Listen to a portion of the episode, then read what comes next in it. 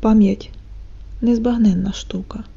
Вона працює ніби окремий орган, окрема частина твого тіла, чи, може, не тіла, твоєї суті. Здається, ніби ти, фіксуючи найменші дрібниці свого життя, навіть найменші порухи душі, обминаєш дещо у стократ важливіше, щось вічне і віще, щось таке реальне та зриме, що навіть повірити не можеш, коли раптом розумієш, скільки всього пройшло повз тебе, повз твою увагу, протекло крізь твої пальці, прослизнуло поза твої вуха. А далі вона, пам'ять, раптом розмерзається, іначе море викидає зі своїх глибин речі, котрих ти ніколи не тримала в руках, але ти їх знаєш, ти бачила їх, ти чула їхній запах. Вона змушує тебе повірити у слова, котрі не торкалися твоїх вух, але насправді тобі знайомі. І ти чітко усвідомлюєш, що була десь далеко, у якомусь вакуумі, в іншому вимірі, у світі без людей, газет, без радіо, у чотирьох зимних стінах, котрі хиталися у такт лише твого горя. І ти була мертва у їхньому нещадному милосерді. І твоя порожнеча гуділа, як дзвін, а люди у тобі мовчали. Не говорили, не зітхали, не плакали разом із тобою. Мовчали. А зараз прийшов час згадати, і ти згадуєш якісь уривки, наче на нитку нанизуєш слово до слова. Бо соняш ідеш по розтрощених кістках тих, кого знала, і навіть по своїх власних кістках. Це був уривок з роману Вік червоних мурах Тані П'янкової. Е, Таня П'янкова авторка трьох поетичних збірок та чотирьох романів, редакторка, маркетологиня, співзасновниця та креативна директорка літературної агенції Зілля, організаторка креативних літературно-мистецьких заходів. Сьогодні ми поговоримо з нею про пам'ять, про голод та про любов до діалектів. Добрий вечір, Таню. Добрий вечір. Перед тим як братися до створення сюжету роману Вік червоних мурах, ти працювала з архівами. Чи багато інформації війшло до рукопису, взятої безпосередньо в цих архівах, і скільки загалом тривала підготовка до написання? Загальна підготовка тривала десь півтора року. Це був час, коли я опрацьовувала матеріали, опрацьовувала архіви, опрацьовувала спогади очевидців. І сама книга писалась дуже швидко, там в межах 3-4 місяців, але ну, період підготовки був довшим набагато.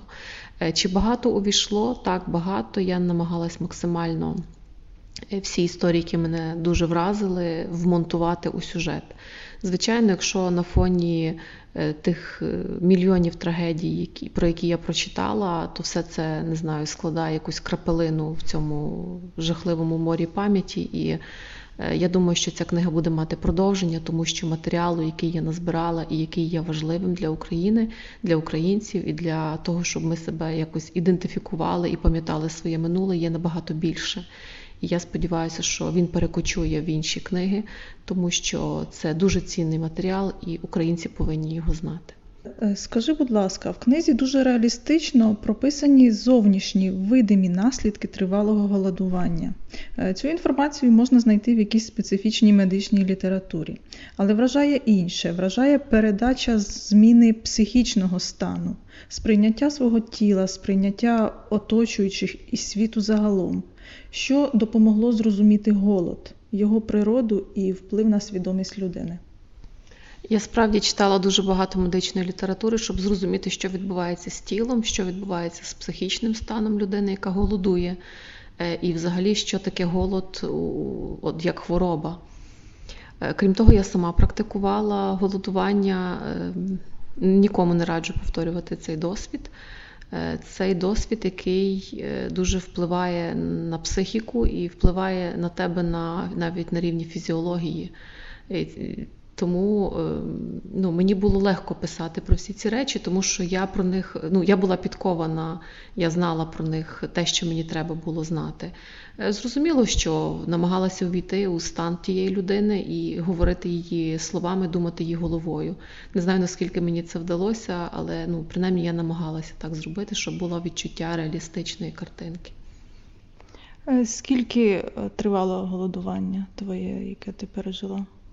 Е, найдовше тривало 48 годин, е, тобто це було сухе, без без води і без їжі. Е, хоча я знаю, що люди, які готуються до голодування, набагато довше витримують і 7 діб, і 10 діб. Я знаю випадки голодування на воді, коли люди там до місяця можуть протримуватись. Але це особливий е, психічний стан. Людина готує своє тіло до цього, і це не відбувається, що сьогодні я їм м'ясо і все там об'їдаюсь, а завтра я раптом голодую. Люди, коли е, запускають процес голодування, вони до нього йдуть і свідомо і готуються. А голодомор він не був таким, скажімо, це це не був той випадок. Тобто людина, яка опинялася раптом е, перед ну, перед ликом смерті голодної, вона зовсім по-іншому, її тіло зовсім по-іншому було готове до цього. Тому е, зрозуміло, що не витримували люди. І я думаю, що там ну, 10 днів достатньо було, щоб людина не їла, щоб вона втратила сили. А наступний період, якщо вона не ну, не отримувала їжі, в неї починалися Е, зміни незворотні у психічному стані, і зрозуміло, що це вже були зовсім інші люди.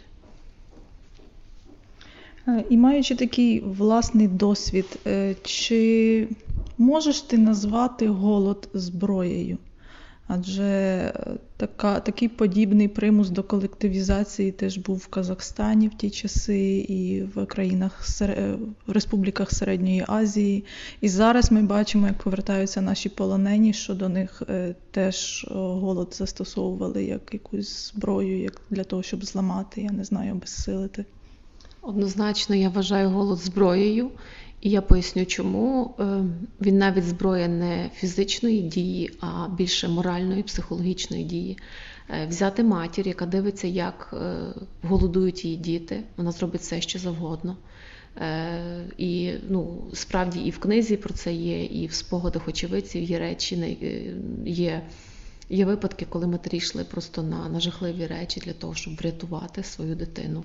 Тобто вони жертвували всім усіма цінностями, які тільки вони мали. І людина перед тим вибором померти голодною смертю чи вижити, але зробити якесь неподобство, вона вибере однозначно друге.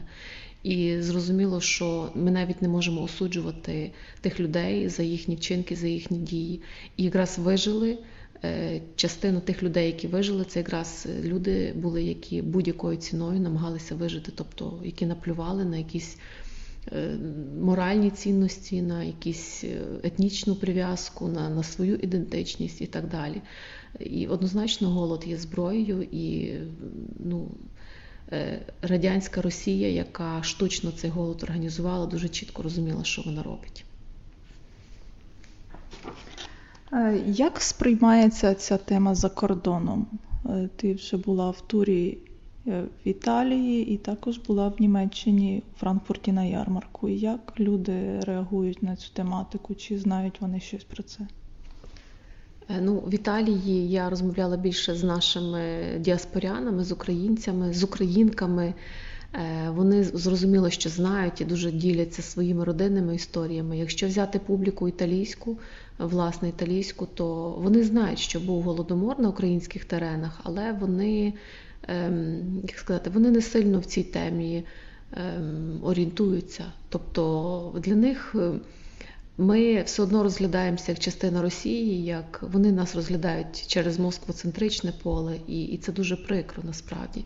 Е, моя мета поїздки в Італію і розмови з нашими діаспорянами е, була в тому, щоб вони, спілкуючись з італійцями, могли говорити про всі ці речі більш глибоко, більш професійно, тому що ну, вода камінь точить, і навіть іноді з маленької якоїсь інформації починається переворот свідомості, особливо зараз це дуже важливо, коли війна. Якщо взяти німецьку аудиторію, вона одна з найбільш складних, е, і Е, мені задавали різні питання від е, того, від від, ну, від, від, від запитань, що таке взагалі голодомор, як це, ну що це таке? От поясни визначення. Вони навіть не розуміли, що це таке. До запитань. А що нового ця книга принесла? Якщо в Україні все одно всі всі знають про про те, що був голодомор, для чого в українцям взагалі ця книга зараз? І вони теж вони вважають, що ми частина Радянського Союзу. Е, досі так вважають. Хоча вступ України в Радянський Союз це була та сама анексія, яку там з Кримом провернула Росія, і більшість країн не хотіло в той союз вступати. А світові це показали як красиву картинку. От е, Союз нерушимий республік народних, от всі там об'єдналися заради якоїсь там мети, якої насправді ну, і не було.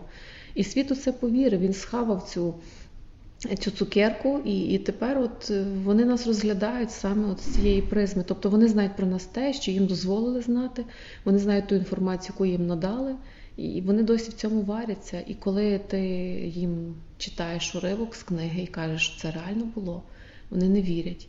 До мене приїздило телебачення, яке перед яке у Франкфурті намагалося схилити українських авторів, взяти участь у програмі з російськими опозиціонерами. Е, і коли ми почали відмовлятися, вони з обуренням таким сприйняли, як це так. Ну, типу, ми вам зробили послугу, добре, ми не будемо вас там поєднувати, але щоб ви розуміли, що це от саме послуга. І ми ніколи там наперед не не розсосолюємо і не розказуємо, що там буде в тій програмі. Тобто це наша справа. І коли їх запитали, ми, а що таке російський опозиціонер? Поясніть, як ви це розумієте? Вони не можуть це пояснити. Що це за звір, такий російський опозиціонер? Їм ну вони не знають, що це. От в них якась є картинка в їхній е, голові, от є якийсь е, шаблон, якась якась така марка. От оце російський опозиціонер. Що він робить, в чому його користь для України і чого український письменник має з ним говорити, ну не зрозуміло. І коли я відмовилася, вони мені сказали: ну добре, але ви повинні пояснити на камеру, чого ви так зробили. Ну, звичайно, ми там сказали, окей, без ну, які проблеми. Ми вам все зараз пояснимо дуже швидко і дуже дуже зрозумілою мовою. Ось, і цей же ж канал, тобто до чого я веду, що ці ж люди з цього ж телеканалу приїжджають до Кракова знімати фільм про Голодомор. Перед тим вони читають книгу, е, перед тим вони сидять на сайті Інституту Голодомору, Інституту національної пам'яті, щоб переконатися, щоб знайти підтвердження що те, що написано в цій книзі, що воно реально мало місце в Україні, і що це дійсно були масштаби такі. І тоді вони приїздять сюди знімати сюжет. І мене сильно великий, я б я б назвала це оргазм літературний, коли я бачу цей ролик і розумію, що вони в цьому шестихвилинному ролику не так про книгу багато, хоча ми записали величезний матеріал, вони говорять про війну в Україні як продовження геноциду 30-х років, і це для мене ну просто шок і кайф одночасно. Тому що щоб німецька е, сторона е, от таке зробила у своєму ефірі, це дуже великий такий прорив для них. Це це для них самих е, такий дуже великий е, ну, прорив. І коли вони ще в кінці показують, як беруть е, зрос новин. Е, шматочок сюжету, де москалі е, знищують меморіал в Маріуполі жертвам голодомору. Е, і коли вони все це об'єднують в один якийсь блок, ну в мене просто захват німий і аплодисменти. Тому що я тільки тиждень тому з цими людьми бодалася за за своє право не виступати з російськими опозиціонерами в, в одному форматі якомусь. Тобто доходить до людей. Але це все дуже повільно.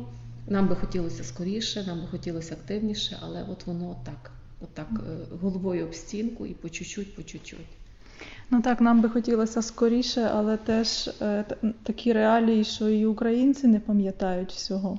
Ми теж забуваємо, теж. Е, але яка природа цього забування? Чому ми цього не пам'ятаємо? Історія багато разів показала вже, хто є хто, а ми знову повертаємося до риторики братських народів. Чи це ми такі добрі, чи це в нас така погана пам'ять, чи це нам так гарно промивали мізки? Звідки це береться? Тут дуже багато всього е, того, що ти назвала, е, в тому числі. Е, тут ще така штука, чого ми погано знаємо історію. Ну, от Ми відносно молоде покоління, є ще молодші, є старше покоління. На чому ми вчили історію? В підручників. А ким були написані ті підручники? Ну, тою самою російською пропагандою. Е, хто промивав мозги нашим батькам? Та сама російська пропаганда, Радянський Союз. І зрозуміло, що ну, наше покоління наших батьків це діти Радянського Союзу. Вони в ньому народились, виросли, вони в ньому прожили найкращі роки свого життя. Вони за ним тужать десь. Е, там є якісь оці. Вони не за союзом тужать, вони тужать за молодістю. Ну це психологія навіть пояснює. Це є нормально, коли людина каже, о тоді було краще. Не того було краще, що ковбаса була там по дві копійки. А того, що там та людина, моя мама, чи мій батько, чи моя бабця, вона була молода в той час, вона мала повну енергії і можливостей якихось.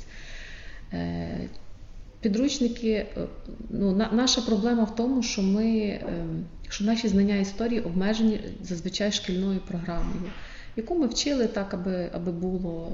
Ну, знаємо, що була якась там колективізація, було там щось там. Крім того, у нас дуже мало художньої літератури було на цю тему. Е, ті люди, які могли би написати якісну літературу е, з боку очевидців, їх розстріляли у Сандармоху, знищили. Ну, Оце розстріляне відродження дуже багато, е, дуже сильно вплинуло на розвиток культури і взагалі на риторику. Тобто знищили цвіт нації, знищили рупорів, риторів, які могли би про це дуже багато сказати, бо вони це бачили, так як ми зараз війну бачимо в Україні. Е, і зрозуміло, що далі воно якось заблокувалося через е, там війна була, Друга світова, там ще якісь речі, там незалежність, там союз. І підручники ті написалися 100 років тому, вони не переписувалися. Ми погано знаємо історію. У нас немає, ну і плюс художню літературу прочитала би велика кількість людей. А е, документалістику, яка є про геноцид, її дуже багато. Хто її читає, хто ходить в ті архіви? Нікому воно не треба, ніхто з молодих людей, ну з моїх ровесників, я таких одиниці знаю, яким щось там цікаво поколупатися, щось почитати. І тому воно так. Плюс ми зараз класно, у нас у нас є інформаційні технології, у нас є інтернет, у нас є доступ е, до до всіх сайтів, до до, до архівів, навіть через можна сидіти вдома і, і досліджувати те, що тобі треба. А колись цього не було. Тобто, якби було колись активне поширення інформації, то було б по-іншому. Взяти Грузію, війну в Грузії, яку Росія теж розпочала. Грузини що кажуть? Вам пощастило? Ви можете кричати на цілий світ, ви маєте можливість через інтернет це робити. Ми не мали можливості. І справді в той час не було ще розвитку такого. Тому дуже це, це на руку спрацювало тій машині смерті. Що б ти порадила тим людям, які все-таки не хочуть забувати, хочуть більше знати і пам'ятати якісь такі універсальні рецепти, не знаю, щось таке приходить на думку? Просто не забувати і пам'ятати, і говорити про це. Е, от Є така штука, от людина говорить про те, що їй болить. От завжди, ну, якщо в неї якась є болячка, е, чи не знаю, там мозіль натерла, чи щось з нею не так, вона ж буде про це розказувати всім. Е, нам треба розуміти, що є травми. Е, які настільки глибокі. Ми їх не бачимо, вони невидимі, але насправді вони є, вони нікуди не поділися. Вони десь там на генетичному рівні запечатані, і про це треба говорити. Про це треба говорити дітям. Не боятися, як е, мені дехто каже, ой, та де моїй дитині не можна таке читати, бо ой, це це травмує психіку. Це не можна. Треба. Треба, просто треба знайти слова, щоб дитині пояснити це відповідно до її віку. Я розумію, що маленькій дитині не можна там говорити про канібалізм. Але якщо взяти казки, оці жорстокі, там дуже багато є чого про канібалізм. І про бабу Ягу, яка Івасика Телесика в печі вирішила запекти і з'їсти, і ще багато чого такого. Тобто, насправді діти до цього готові, вони просто їм треба подавати цю інформацію правильно і з точки зору ну, якоїсь української, українського наративу. От і все. І тоді ми виростемо свідомих е, свідомих людей, які будуть знати, що це було, що це не можна забувати. А не можна забувати тому, що що це може повторитися. І треба зробити все, щоб воно не повторилося. Тому ну, якогось рецепту, звичайно, я я його не виробляла, але ну, принаймні з своєю дитиною я про це говорю. Для мене це важливо. Повертаючись до е, роману Вік червоних мурах. Е, він був написаний діалектом 30-х років Полтавщини, так?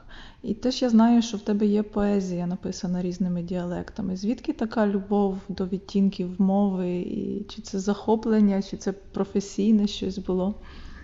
Е, я філолог української мови і літератури.